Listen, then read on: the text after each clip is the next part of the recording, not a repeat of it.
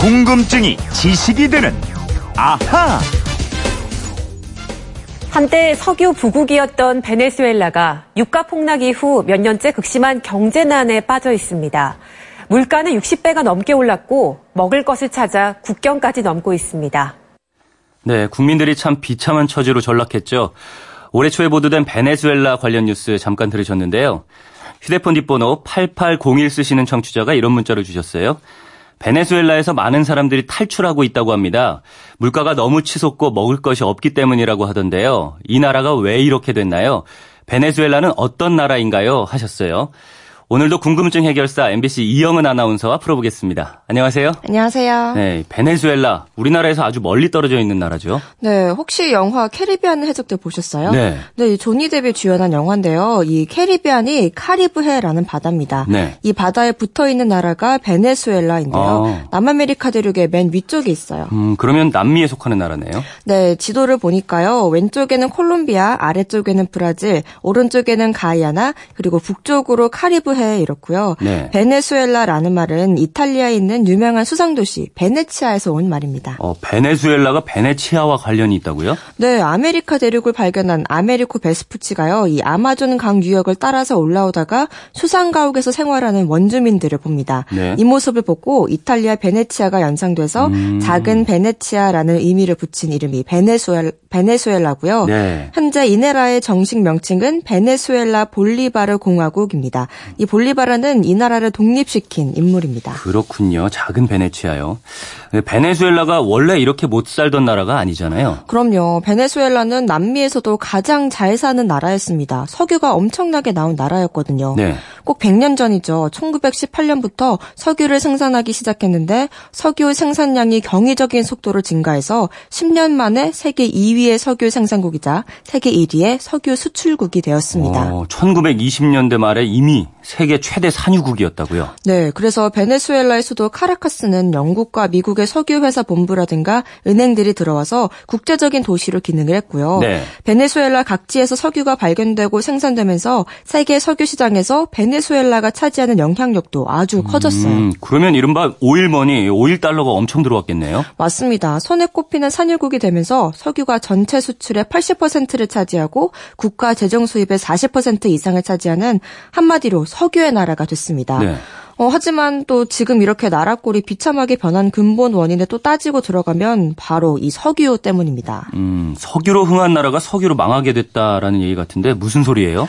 이 석유를 많이 생산하고 돈이 생기니까 사람들이 힘든 농업은 아예 손을 놓게 됩니다. 음. 그전에는 커피도 많이 생산하고 땅도 넓어서 식량 생산도 많았는데 농업을 포기하면서 식량은 거의 수입에 의존하게 됐고요. 예. 정치권을 비롯한 나라 전반의 부정부패가 극심해져서 정정, 정세도 아주 불안했습니다. 음, 석유판 돈은 들어오는데 그 돈을 다 흥청망청 써버린 거네요. 네, 맞습니다. 곡간 빼먹듯이 석유만 뽑아서 팔았지 그 돈으로 다른 산업을 일으킨다거나 경제 구조를 바꿀 생각은 하지 않은 거예요. 아니 그래도 그렇지 어떻게 국민들이 먹을 게 없어서 탈출할 정도까지 됐을까? 뭐 이해가 잘 안 돼요.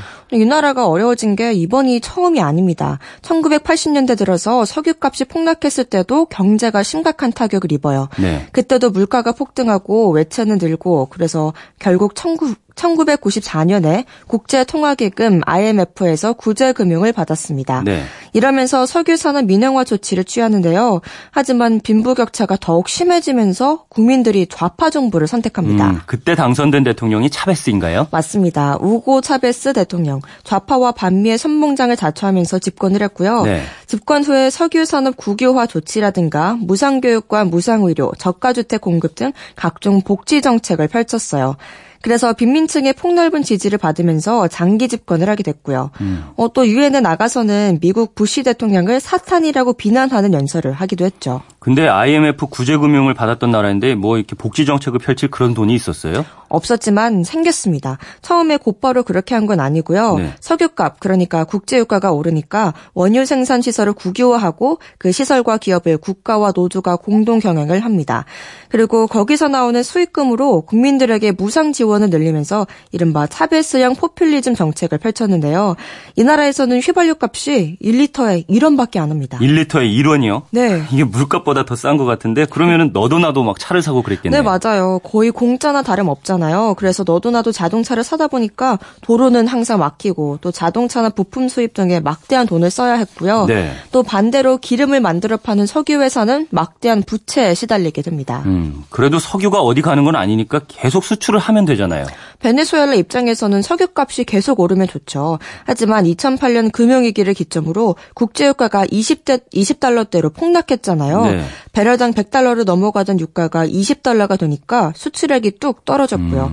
그나마 지금은 석유 생산 시설이 노후화됐는데도 보수를 하지 못해서 생산량이 줄었고 오히려 러시아에서 원유를 수입하고 있습니다. 야, 석유가 있어도 뽑아내질 못할 정도가 됐다고요. 네, 지금은 그렇습니다.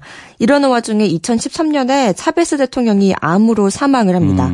이따만 해도 베네수엘라 경제가 지금처럼 심각하진 않았어요. 하지만 차베스의 뒤를 이어집거나 마두로 대통령은 경제가 망가지는데도 기존의 무상 정책 기조를 계속 이어갔고요. 네. 일하면서 물가는 치솟고 식량난은 더욱 심각해지게 된 겁니다. 그러니까 뭐 줄임배를 움켜쥐고 나라를 탈출하는 국민 행렬은 늘어나고 말이죠. 네, 오죽하면 마두로 다이어트라는 말까지 생겼어요. 네. 작년에 국민들 체중을 조사해 봤더니요. 평균 8kg 이상의 체중 감소가 확인됐는데 네. 33%의 국민은 하루 한 끼 아니면 두 끼만 먹는 것으로 조사됐습니다. 이러니 국민들이 살기 위해서 나라 밖으로 자꾸 탈출하는 겁니다. 그런데 사정은 갈수록 더 나빠지는 것 같던데요. 네, 아까 들린 뉴스에서는 물가가 60배가 올랐다고 했는데요. 네. 지금은 무려 1000배, 10만 퍼센트가 올랐습니다. 오, 네. 이렇게 물가가 국도로 오르는 현상을 하이퍼 인플레이션이라고 하는데요. 이러니 베네수엘라 지폐는 휴지나 다름없습니다. 음. 그렇죠. 두루마지, 두루마리 휴지 한 통을 사려면 그 몇 배가 되는 양의 지폐가 필요하고요. 그 지폐를 무게를 달아서 계산을 할 정도입니다. 음, 역사 책에서나 보던 일들이 지금 현실로 나타나고 있군요. 그래서 정부가 화폐 개혁을 했죠. 네, 1년에 10만 퍼센트라는 물가 상승률을 보이니까 돈의 가치를 95% 평가절하하는 화폐 개혁을 단행했어요. 어, 그러니까 쉽게 말씀드리면 돈에서 0을 5개를 없애버렸어요. 네. 10만 원을 1원으로 만들었는데 어, 하지만 물가가 계속 오르고 있어서 경제를 되돌리기가 쉽지 않을 거란 예상이 많습니다. 음, 외신들을 보니까 이 베네수엘라 국민들이 좀비 복장하고 좀비 시위도 했더라고요. 네, 날은 더운데 전기는 끊기고 또 에어컨은커녕 선풍기도 못 틀고 이런 상황에 국민들 자신이 좀비가 아니고 뭐냐 이겁니다. 네. 어, 베네수엘라 사정이 이렇게까지 어려워진다는 정부의 잘못된 정책 탓이 크지만 또 석유를 가장 많이 사주던 미국이 지난해부터 석유 수입을 줄이고 금융 거래도 금지한 영향도 큽니다. 트럼프 대통령을 비롯한 미국 우파가 반미에 앞장선 마두로 정권을 압박하기 위한 조치를 강하게 취하고 있거든요. 네, 이 마두로 대통령은 최근에 재선에 성공했기 때문에 남은 임기가 6년인데 앞으로 국민들이 더 힘들어지고 고단해질 수도 있겠군요.